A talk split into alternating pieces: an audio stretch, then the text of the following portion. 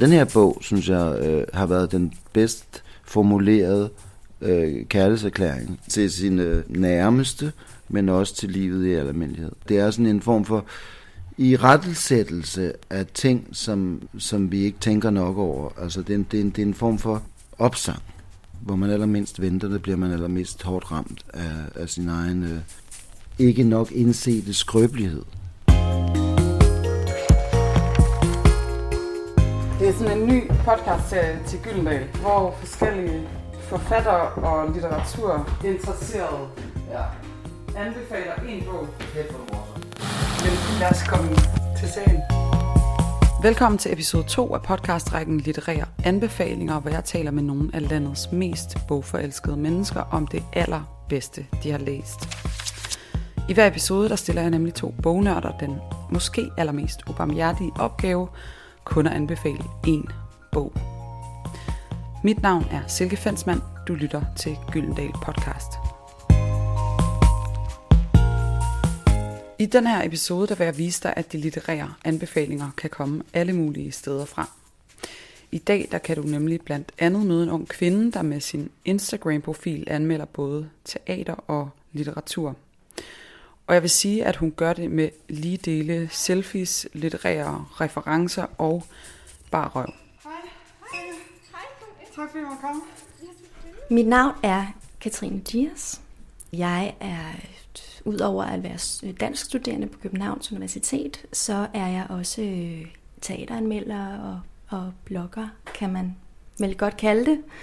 Instagrammer med stort I.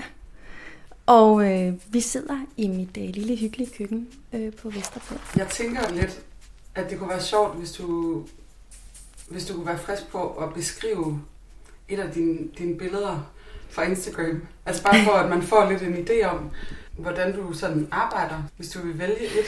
Uh, der er jo mange. Ej, der er så mange. der er mange forskellige. Øh, på det her billede, der ligger jeg øh, splitter ravne i sengen og læser i øh, Peter Adolfsens øh, Rynkeknæppesygen, som er lige er udkommet her i sommer fra Gyldendal. Ja, jeg, jeg ligger der og læser i bogen. Men jeg tænker på, er det sådan et, er, er det sådan et af de billeder, der ligesom kan, kan få folk op af stolen, eller reagere det tænker på, en, jeg. på en eller anden måde?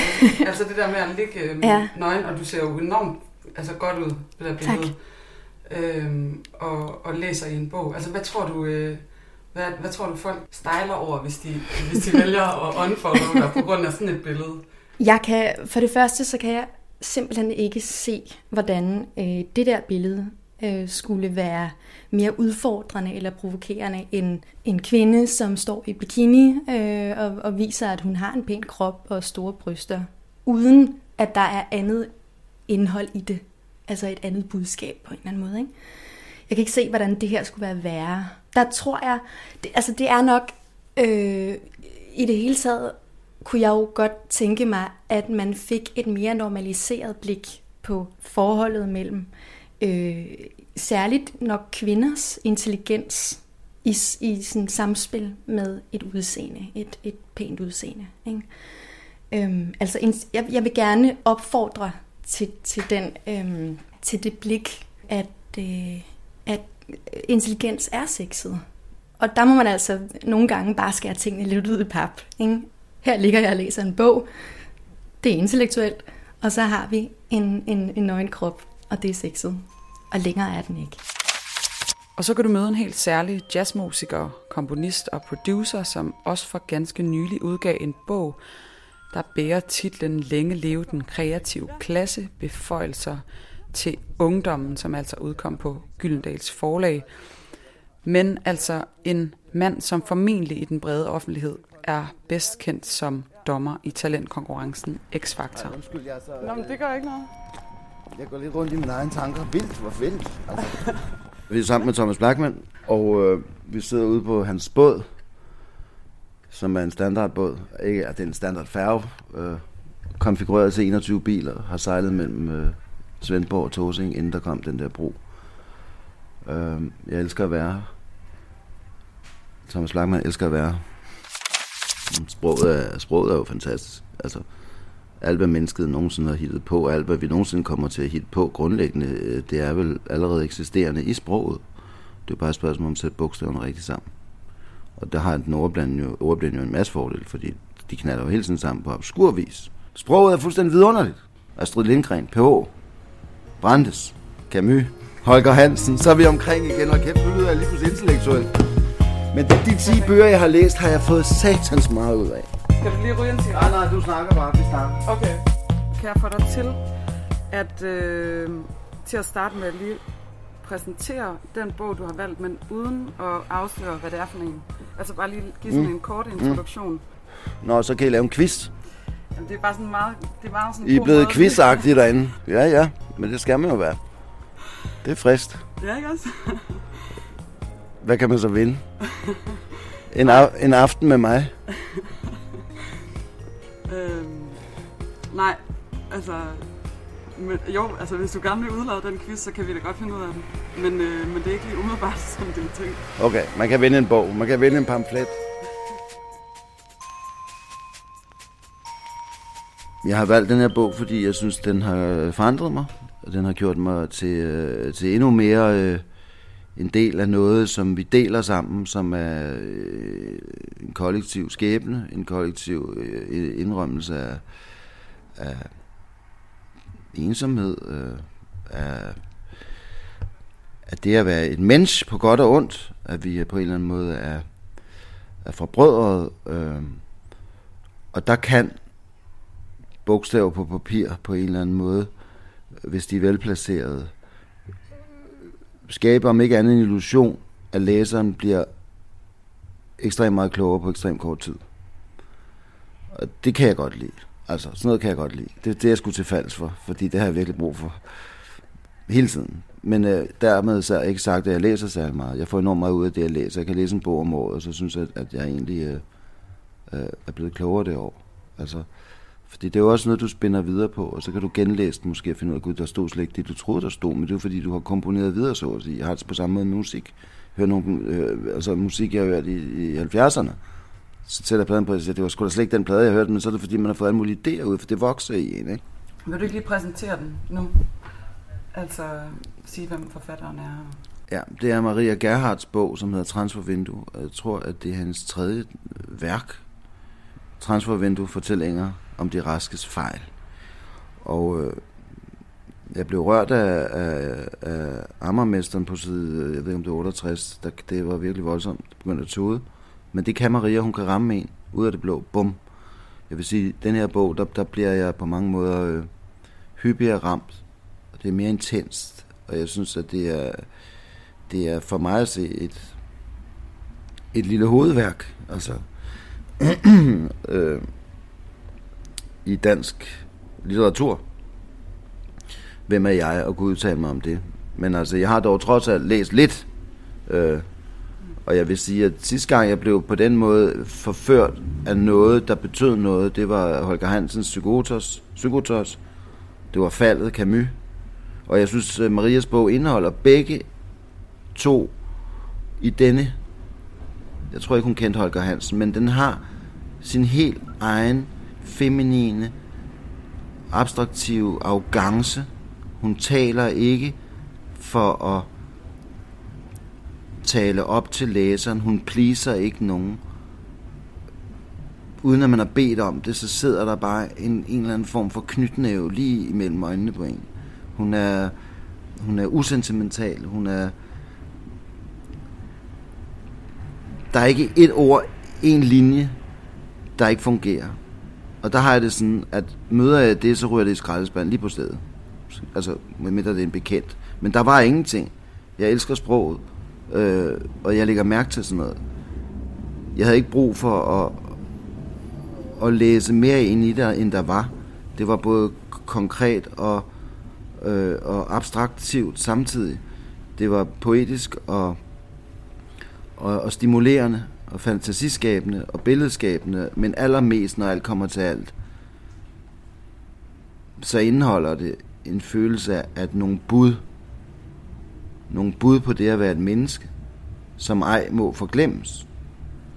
Øh, en opsang og en rettesættelse af øh, den uopmærksommes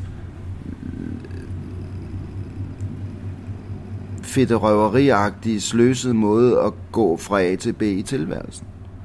Og her er det øh, altafgørende at, at, at mærke Marias tilstedeværelse i hendes egen øh, på trods af frygtelig sygdom, hendes egen evne til at stå oprejst og tale i øjenhøjde uden at blinke. Og det er simpelthen så øh, gennemgribende rørende. Øh, hvem kan det? Altså, hvem fanden kan det? Men det kunne hun. Fordi Maria var... Øh, kontrolleret på en måde, jeg aldrig har mødt før, men samtidig også utrolig øh, kærlighedsfuld og sødmefuld og, og til stede. Og, og, så det kontrollerede gik ikke ud over det menneskelige. Øh, indbegrebet af det at være cool var vel nok hendes, øh, som så mange andres, ideal. At man ikke forfalder til, til, til det sentimentale fnider. Men man har en facade, fordi man også har et indre, som man bliver nødt til at beskytte en lille smule.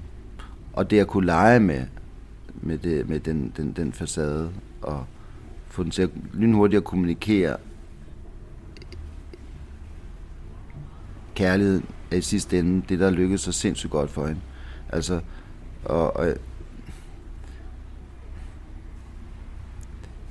jeg tror godt, hun var klar over, at udover at det er en, en, en, en øh, beskrivelse af et forløb, sat ud i et eller andet fremtidsscenarie, som er velproportioneret, fordi der aldrig tager overhånd i ligegyldige detaljer, men bare en setting, der gør, at øh, vi bliver hævet lidt ud af vores øh, almen tilstand. Hun er nådesløs. Mm. Altså, det er en følelse, at man er blevet at man er blevet overrumplet af noget netop som sagt, som man ikke har bedt om, men som er livet, og som er, er et, et menneske, som øh, græder mellem kl. 8 og kl. 16 om onsdagen over, hvad der har ramt hende. Øh, og over det at ikke kunne få lov til at blive ved med at give den kærlighed i det uendelige til dem, som man elsker i det uendelige. Øh, og og det, det, det, det, det, nu skal jeg på ingen måde sentimentalisere hendes ekstremt øh, begavede og, og, og formfuldendte gerning her, men, øh, men, men jeg, bliver, jeg bliver bare øh, jeg bliver bare i den grad øh, som sagt, jeg var enig med mig selv, jeg vil læse altså som subtitlen, eller ja, det her, det er subteksten i hele øh, fortællingen, det er fortællinger om de raskes fejl, altså. Øh, og der er jeg bare, øh, der lovede jeg mig selv at læse den, altså lave bibellæsning på den, indtil jeg øh, har lært det. Øh, fordi det har jeg slet ikke lært, det der. Mm. Ikke tilnærmelsesvis. Men, men øh, Hvad tror du, øh, folk som hverken har kendt øh, Maria eller kendt hendes forfatterskab, hvad tror du, de vil få ud af at, at læse den her bog? Mm, det er fuldstændig det samme som mig, for det har ikke noget med, at man kender Maria eller ej, fordi du lærer hende at kende ved at læse det her. Mm. Altså, du kan mærke hendes øh, humor, som er altid nærværende. Du kan mærke hendes... Øh,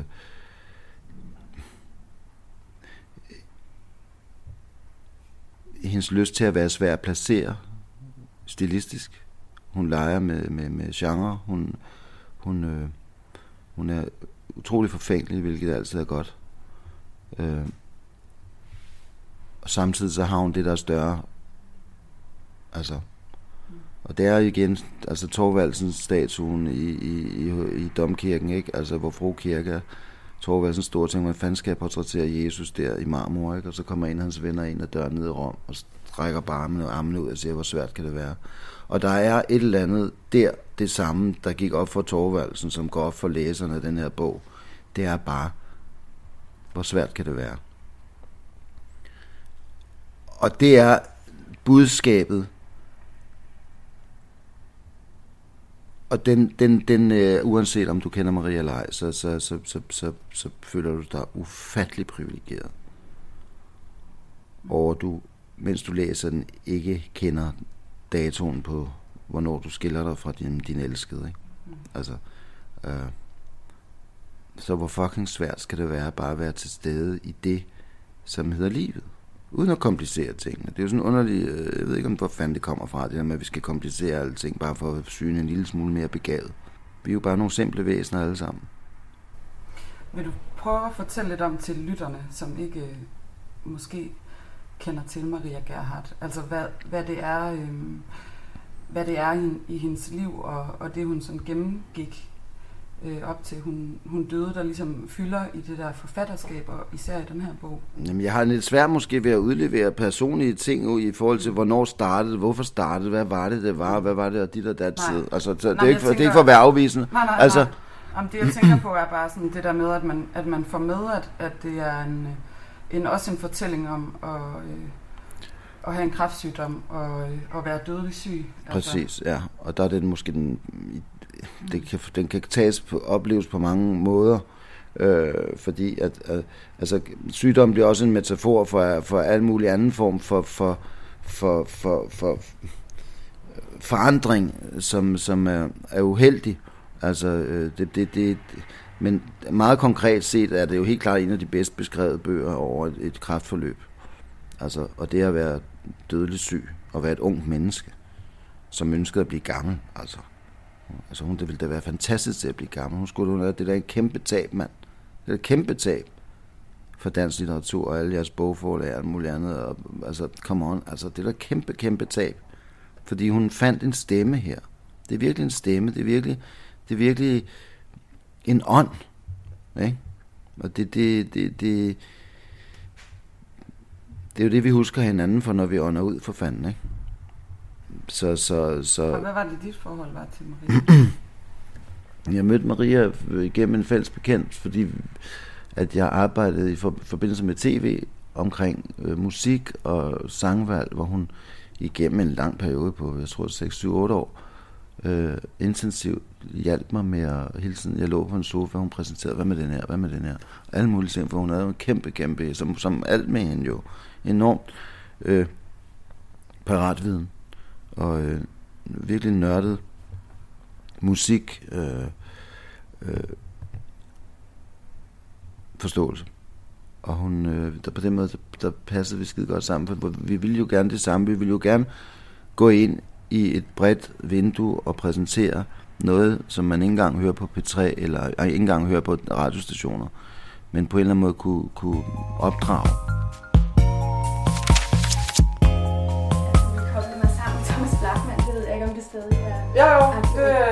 Jeg, det er det, der kommer til at ske. Ja. Vi er bare sådan endnu mere, ikke? Øh, det skal bare... Det er dejligt. Det er dejligt. han skal ikke... Ej, men altså Thomas Blackman, han... Han skal bare slappe af. Måske skal jeg også bare slappe af. Ja, ja, det skal du da helt klart. øhm, jeg prøver lige at lave en... Øh, jeg prøver lige at lave en lydprøve imens. Der står på min Instagram, at jeg er humanist og ateist og kødæder og nøgenbader og halvalkoholiseret og venstreorienteret. Ellers er jeg god nok. Og, øh, og nu er jeg faktisk også øh, blevet debattør, øh, for det kan skal være løgn. Og du har lige skrevet, øh, ja, du har lige skrevet et indlæg til politikken. Ja. Kan du beskrive, hvad det handler om? Det handler om, øh, om at jeg øh, på politikens øh, bagside øh, bringer et debatindlæg, et defensorat for skønlitteraturen.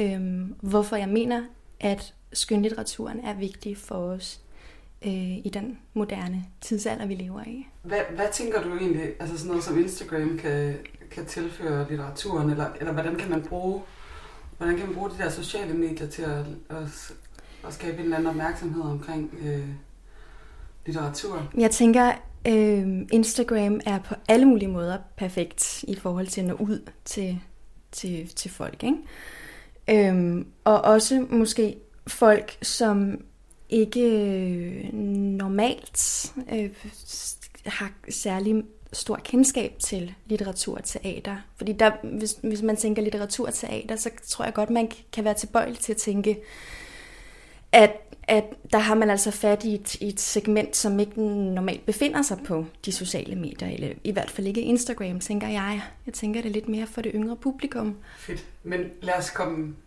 til sagen. Hvordan, øh, hvordan har du haft det med den her udfordring, som jeg har stillet dig med kun at anbefale en bog? øh, det har faktisk ikke været så slemt, øh, som man skulle tro. Øh, jeg har jeg har overvejet nogle, nogle forskellige øh, værker, men var egentlig ret hurtig til at, at beslutte, hvilket værk det skulle være. Det er en bog, det er faktisk øh, den allerførste danske kollektiv roman. Øh, jeg ved ikke, om man skal forklare, forklare, hvad en kollektiv roman er. Det må du gerne. En, en kollektiv roman er øh, en roman, hvor der ikke som sådan er en decideret hovedperson, men hvor vi har en gruppe af mennesker, der udgør øh, hovedpersonen. Altså i det her tilfælde er det en gruppe, der udgør romanens hovedperson.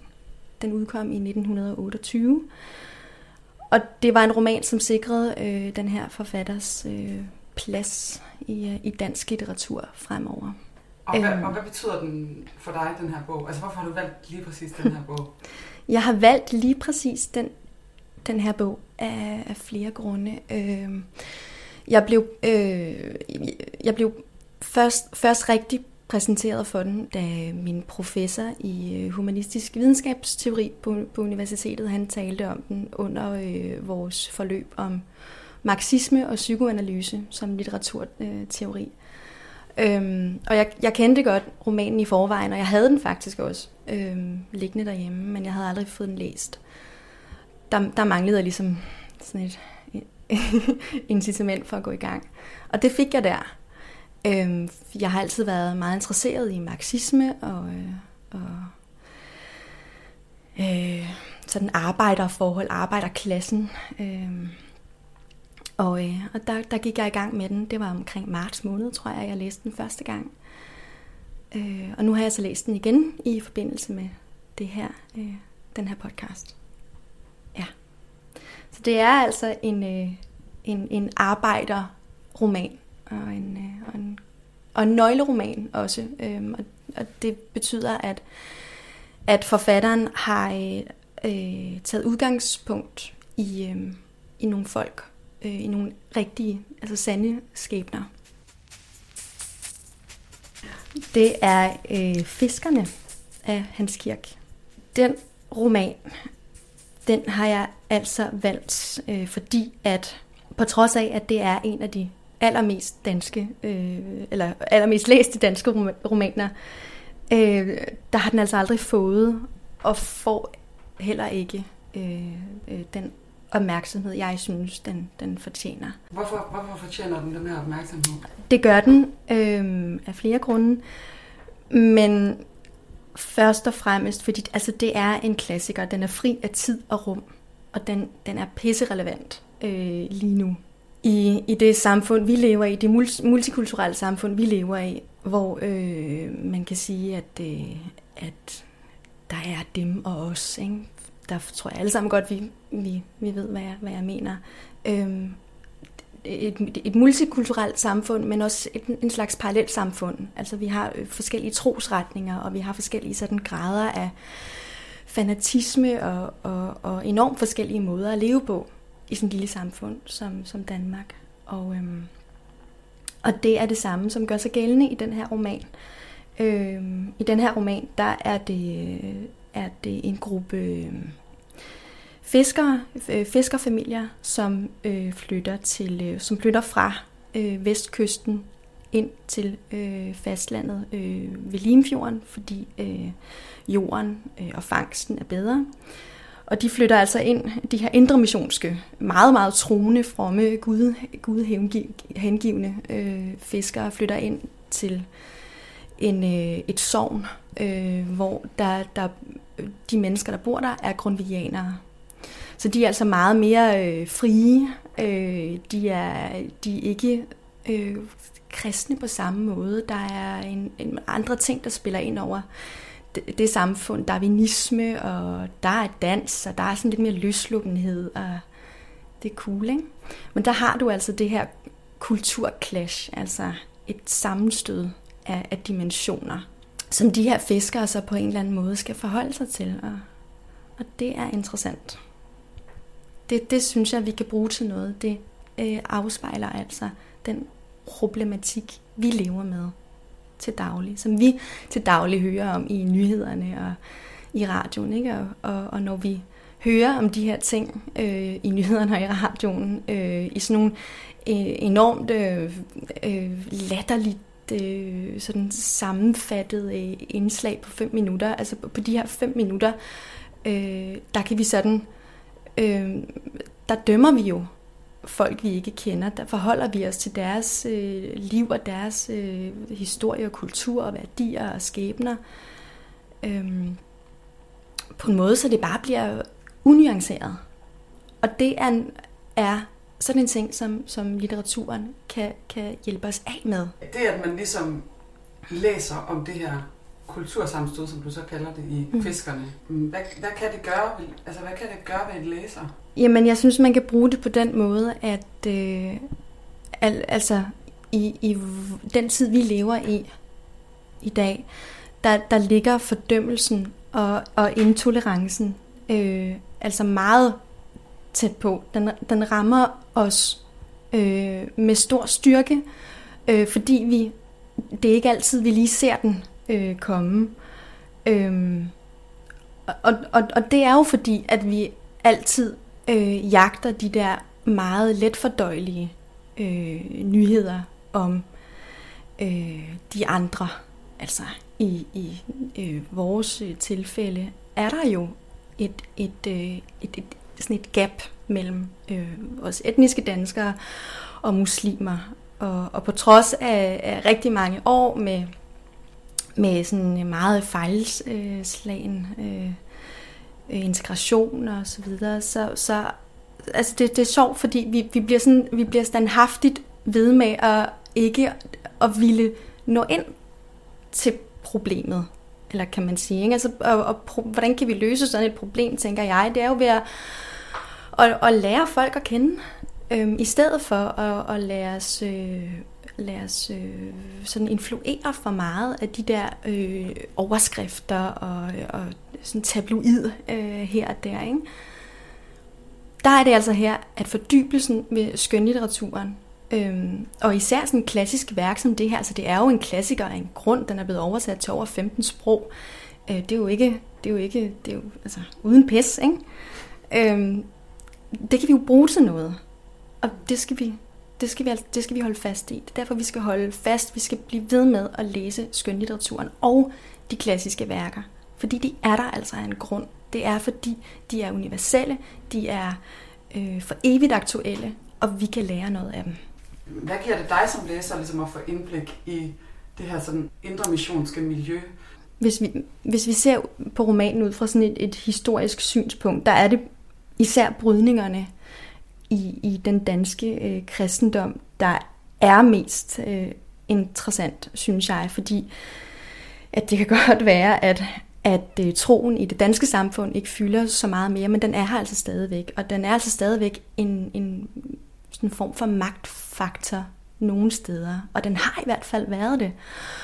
Og, og når man læser sådan en roman som den her, hvor øh, man både får, øh, altså, hvor man både lærer noget om, om grundianisme og, og, og den der indre missionske øh, måde at leve på, så får man altså også en forståelse for, hvorfor øh, dansk mentalitet øh, er, som den er i dag vi danskere, vi kan jo utrolig godt lide sådan en, en øh, lidt øh, ironisk distance til mange ting. Og, og så kan man tænke, hvorfor er det egentlig sådan? Og hvorfor er vi så gode til at være ironiske og sarkastiske i Danmark, når vi så kommer ud i verden, og de ikke kan forstå vores humor, fordi den er så, så selvironisk og alle de her ting.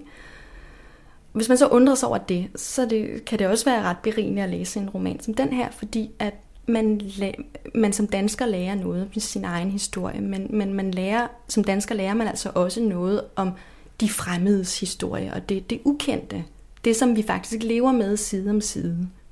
Så det er vigtigt at vælge noget, der ligesom ikke bare er lidt fordøjeligt. Altså, når du nu har sådan muligheden for at sige, okay, den her bog skal I fandme læse, altså Mm. derude, ikke? Mm. Prøv nu her. Mm. ja. Prøv nu at vælge den i stedet for ja, et eller andet andet, der står øverst på bestsellerlisten, som jamen helt klart. Altså, altså det, det, det, vil jeg, det vil jeg sige. Øh, så er det øh, en, en roman som, som den her. For eksempel, altså nu, nu var det jo bare et værk, jeg blev bedt om at udvælge. Jeg kunne nævne 100 flere, hvis jeg skulle. Øh, men det her, det var bare ret nærliggende for mig øh, at tale om i dag. Øh, fordi at jeg synes, den udover at, at, at en af romanens sådan helt klare styrker er, er øh, de personlige skildringer, øh, som Hans Kirk øh, øh, beskriver i sådan en meget rigt øh, persongalleri af, af sjove og, og spændende karakterer. Øh, Udover det, så er det jo igen det her med, hvad er det, der sker, når et, et, et meget pietistisk, indremissionsk øh, samfund øh, støder på grund, eller hvad er det, der sker, ikke? når de møder øh, et, et, et samfund, som er sådan mere sekulariseret og frit og løsluppent og knapt så, så seksuelt forskrækket og tilknappet. Hvad er det, der sker? Det er jo interessant at læse, fordi at vi lever med det i dag også. Det er bare en anden religion og, en anden tid. Men det er jo stadigvæk, det er jo et almindeligt øh, tema. Tak fordi du lyttede med på litterære anbefalinger fra Gyldendal podcast med Katrine Dias og Thomas Blackman. Hvis du kunne lide, hvad du hørte, så må du meget gerne gå ind og rate os i iTunes, hvor du også kan finde nye episoder. Podcasten den var produceret, mixet og tilrettelagt af mig. Jeg hedder Silke Fensmann. Musikken er lavet af Peter Christian Sejersbøl, og i podcastredaktionen er også Thomas Broge Stark og Sigurd Hardkorn Pletner. På genlyt.